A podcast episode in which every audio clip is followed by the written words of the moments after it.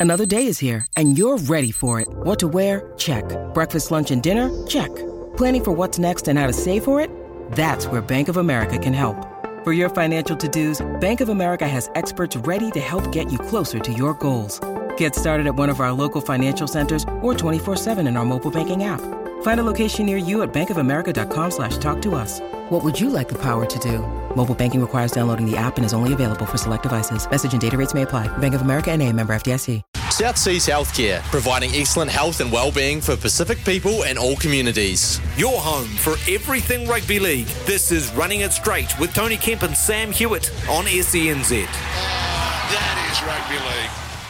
Welcome into Running It Straight for another Wednesday. It is the 17th of May, and lots to come between now and 4 o'clock. We talk rugby league for the next hour. You can text us anytime on 8833. Jump aboard the phone lines if you want 0800 150 811. Charnze, Nickel Klukstar, we will try again this week, Kempy. And don't worry, I've, I've done a couple of messages today. He's all good to go.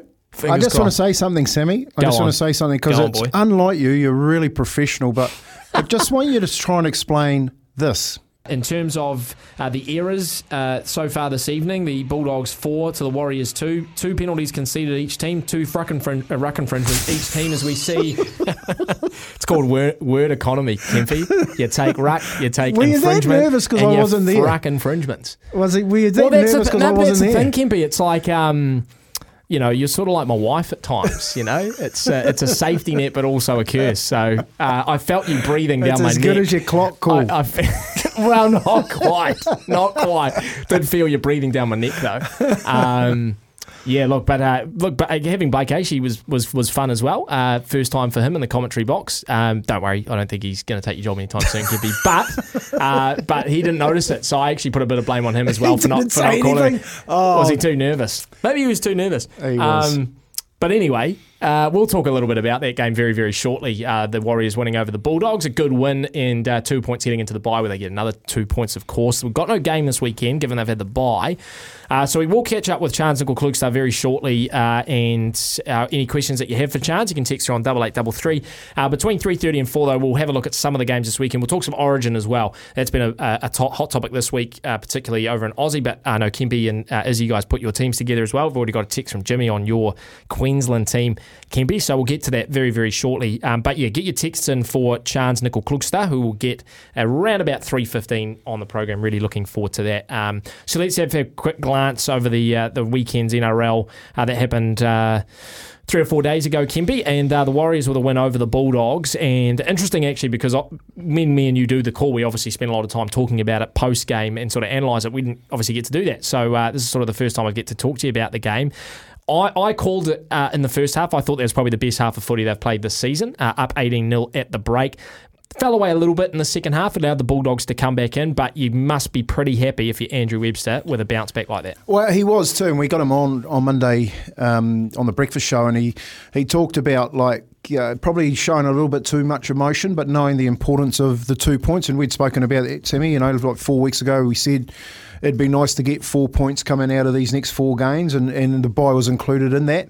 Um, and I think that that when you look at the the way that it shaped up, it, it was vitally important because they sit in the eight. They're not going to lose that position because they pick up the two points this week and then they go in against the Broncos. And I think in a, a three week patch before their next bye, which should hold them in good stead because they could actually win the next three games. Yeah. And they could actually start to cement themselves in the eight. I think what happened um, the other night when the Warriors played the Bulldogs, There was a couple of things for me. I thought when uh, news came out on Tuesday that uh, the Fox was back playing and that the, the team looked pretty solid, um, and then we are playing up, you know, after that 11 day um, three game uh, stint. That was they were going to be up against it, you know, and then all of a sudden, come Thursday night, no, the Fox isn't playing, and all of a sudden, a couple of other players are out, and they got a couple of young blokes making debuts, and I reckon uh, without them saying too much, they would have got a, a little bit of lift the, the Warriors from that. Given the fact that on the back of what the effort they had put in for the previous three weeks over that short period, they had done. They knew that they had a decent chance of going out to win win this game, and I think you saw that in the first half. I think that's that's basically what happened. They went out in the first half and said, "Let's put them away." Um, and Shaun Johnson again, the the difference in the game, like if you go over the stats. And you're watching the game, you're going, man, it's so close. You know, the the completions are really good. No one's making any errors. Uh, they're playing a little bit of chess here, but the difference was the decision making and the kicking of uh, Shaun Johnson in that first half. I know Burton put a few up in the second half that were a bit wobbly, uh, but in the first half, Shaun Johnson was on the money. And yes, he had that that early kick after that break where he tried to go to the wing again. He scored a try in the first half off it. Uh, I thought at the time because they got a bit of a call when Reynolds had that ball um, declared to be raked out, and they got that right. Thank goodness.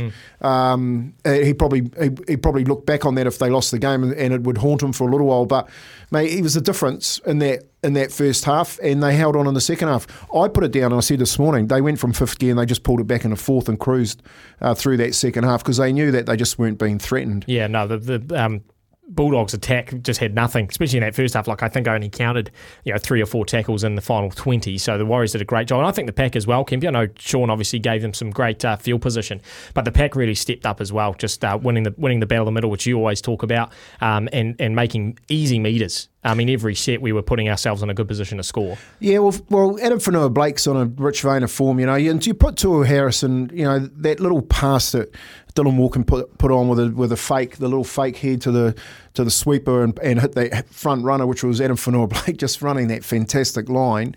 Uh, yeah, they're setting the platform, and they have been setting the platform around those those blokes, including Charnze Nicoll-Klokstad, who I thought was the best player on the pitch.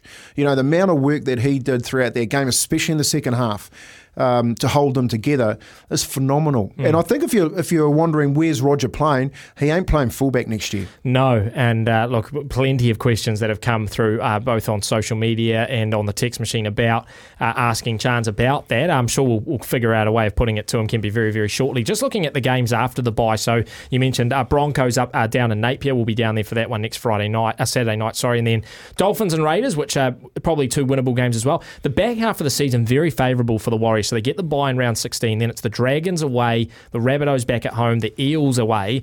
Sharks at home, Raiders home, another bye, Titans away, Tigers away, Sea Eagles home, Dragons home, Dolphins away. I mean, that particularly after that round 22 bye is a very, very tasty run home. You'd, you'd argue the Warrior, the hardest part of the Warrior season is out of the way.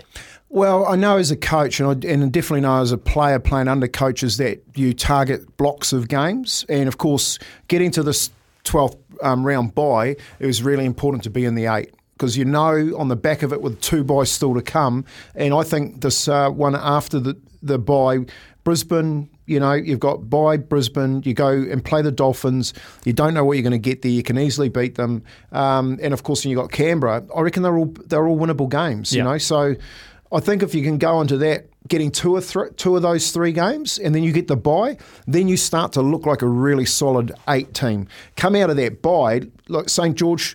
Um, losing An- Anthony Griffin this week, they, they're going to pick themselves up. I reckon they'll they'll get a, they'll get this game against the Roosters this weekend. I think the Roosters are in disarray at the moment. People are asking about Tedesco and why he's going so poorly. Well, you would go to so poorly too if you couldn't settle on your halves. Your hooker was playing like a busted gumboot, and you lose Joey Manu. You know what I mean? Yep. So Tedesco can't do it all. You, th- you think the Dragons get them this week? I do, and I think and I think a lot of that always happens when you lose a lose a coach and the players get a bit more comfortable making all those changes, getting those players back in.